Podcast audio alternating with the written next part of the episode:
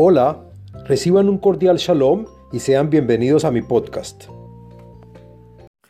Shalom Alejem. Este podcast pertenece a la serie del tema del libro de los Salmos. En este podcast del contenido de los Salmos hablaremos del Salmo número 32, el cual trae beneficios y es recomendable, entre otros, para pedir perdón y recibir misericordia, para encontrar pareja y otros beneficios. El Salmo 32 pertenece al primer libro de los Salmos, al día de la semana lunes y al día con fecha 5 del mes. El podcast está dividido en cinco partes. El contenido del Salmo, la segulot y beneficios del Salmo, las meditaciones del Salmo, la explicación de cada verso en este y la parte cabalista de un verso del Salmo basado en los escritos del Arizal y sacados del libro Sha'ar Apsukim. Cabe adicionar que el número 32 en hebreo se escribe Lamet Bet, que quiere decir corazón, Lev. Bueno, hablemos del contenido del Salmo número 32. Este salmo, según el comentarista Meiri, se dice para inspirar y enseñarle a las personas que no hay por qué frustrarse ni agobiarse por grande que sea el pecado, siempre será recibido el arrepentimiento. Cuenta el Salmo la gran seguridad en Hashem que el rey David puso y el gran arrepentimiento que hizo para que fuese perdonado por el pecado cometido tanto con la cuestión de Bathsheba como el resto de sus errores. En este salmo se aclara cuándo confesó y se arrepintió de su error para así de esta forma se le desaparecieran las limitaciones y penurias que pasaba. Estas penalidades tienen como meta dirigir a la persona a conducirse por el camino del bien, tal como la brida que se le pone al caballo para que se mantenga en su sendero. El salmo comienza con Le David Masquil y ahí cabe mencionar que hay otros 14 salmos que comienzan de la misma forma. ¿Y qué quiere decir para David? Educado, intelectual o instruido, para mostrar que se puede usar una persona erudita. En esa época eran los traductores, para así ayudar a encaminar al pueblo por medio del intelecto y explicarles de esta forma las lecciones que se pueden aprender del Salmo. El comentarista Radak dice que la palabra masquil era una especie de melodía que era conocida en esa época. El comentarista Eben coincide y agrega que fuera de ser una melodía, copla o armonía, y que también puede ser un instrumento musical que despierta y anima la parte intelectual de la persona. El comentarista Mitrani dice que en los lugares que está escrito la palabra masquil significa que el rey David, con su parte intelectual e inspiración divina, componía el salmo.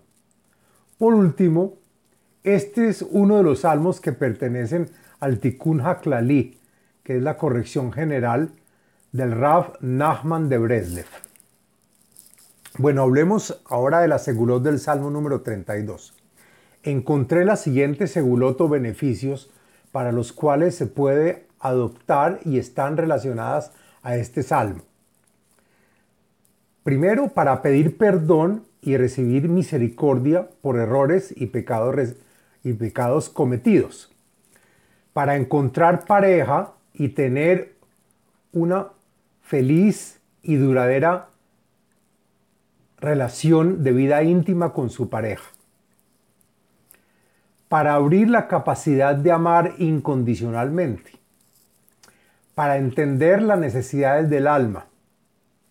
Asimismo ayuda a controlar los impulsos negativos y neutralizar las energías tortuosas. Por último, para recibir amor, gracia y compasión. Bueno, hablemos sobre las meditaciones. Encontré una meditación recomendada por la página de Facebook Kabbalah y Torah, que es el nombre sagrado de Yud Lamed Hei, que se pronuncia Ilá. Dice en su página web que este salmo se debe decir a diario y que se debe meditar el nombre Ilá Yud Lamed Hei para recibir gracia, amor y misericordia de Hashem. Bueno, ahora hablemos de la explicación del texto del Salmo 32. Lo siguiente es la explicación del contenido y texto del Salmo. Le David Maskil, Ashrei Nesui Pesha, Kesui Hata'a. Para David este salmo, para instruir, enseñar y disciplinar el conocimiento. Feliz es aquel que sus, que sus pecados le han sido velados y perdonados. Adiciona el comentarista Metzudat David, que nunca más serán recordados. Ashre Adam lo yachshov Hashem lo avon, ven remia. Bienaventurado sea aquel hombre que no pensó en pecar y si lo hizo retornó a Hashem con todo su corazón, pues ya no tiene o ya rectificó los pensamientos de engaño, fraude o mentira.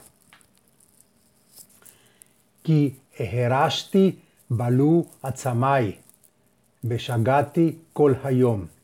Vale la pena rectificar y confesar de corazón todas mis faltas, pues cuando no escuché y me abstuve de declarar y confesar mis faltas, mis huesos se decayeron y carcomieron.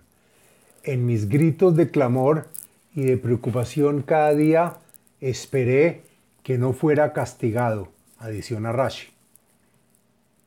Kiyomam balaila tichbad alay yadeja. Nehepach leshadi. Beharbonei kait sela. Y veo que día y noche recibo el peso y golpe de tu mano sobre mí. Los castigos y limitaciones que recibí por las faltas cometidas y si, mi, y si me abstuviera de arrepentirme y rectificar, estaría muy preocupado y por esto se vuelve un demonio, tal como si mi cuerpo se secara en medio del caluroso verano. Hatati odiaha Baboni lo kisiti, amarti, ode alei psha'ai ladonai veata nasata avon hatati sela.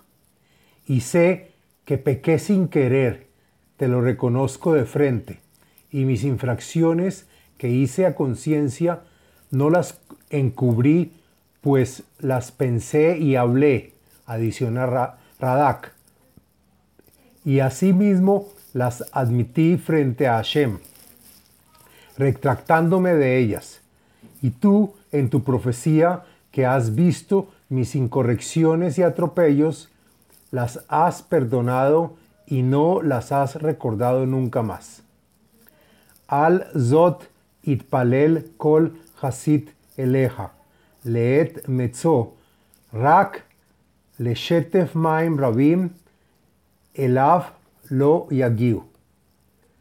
Sobre la apelación, el justo pide rectificar sus faltas en su plegaria y en los momentos que lo escuchas. Precisamente cuando los problemas y prohibiciones llegan como tremendos chorros de agua que llegan al mundo, también estos no le llegarán al justo, salvándose igualmente de la muerte. Ata Seterli Mitzar Titzreni, Ranei Falet Tesobebeni Sela, y tú Hashem, que estás cubierto y oculto para mí por mis negligencias.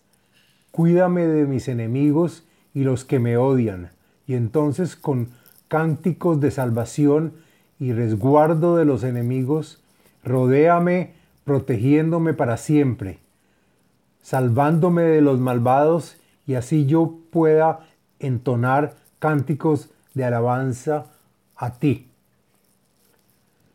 Ashkileja veorja bederech zutelech, yaatza eleja eini.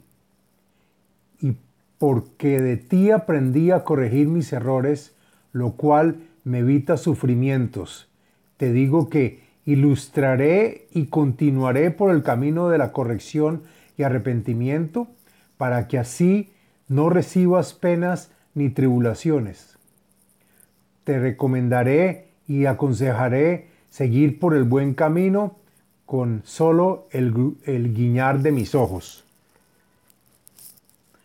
Al tihiyu Jesús, que feret en Havin, Bemetek varesen edav liblom, bal kerov eleja, y que no sean como el caballo y como la mula, que según Rashi no tienen el sentido del conocimiento ni de la razón, sin distinguir lo bueno de lo malo, y que sólo bajo la rienda y el freno se conducen por el camino que le dicen, evitando que se acerquen las limitaciones o castigos.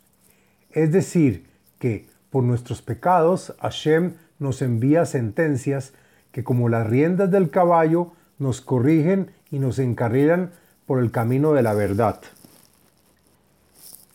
Rabim Mahovim la Rasha, Aboteach be Hashem, Geset y Esobebeno.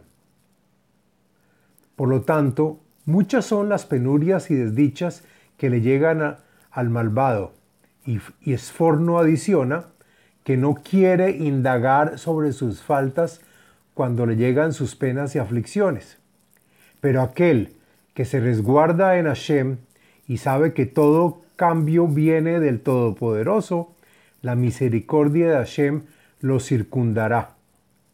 Simhu Badonai Vegilu Tzadikim Veharninu Kol Ishrei Lev y por lo tanto, alégrense con Hashem y descubran la piedad y misericordia para con los justos. Malvin agrega, aquellos que se sobreponen a su mala inclinación. Alégrense y canten frente a Hashem todos los justos de buen corazón. Y Meiri adiciona que se alegran por escuchar toda esta bondad.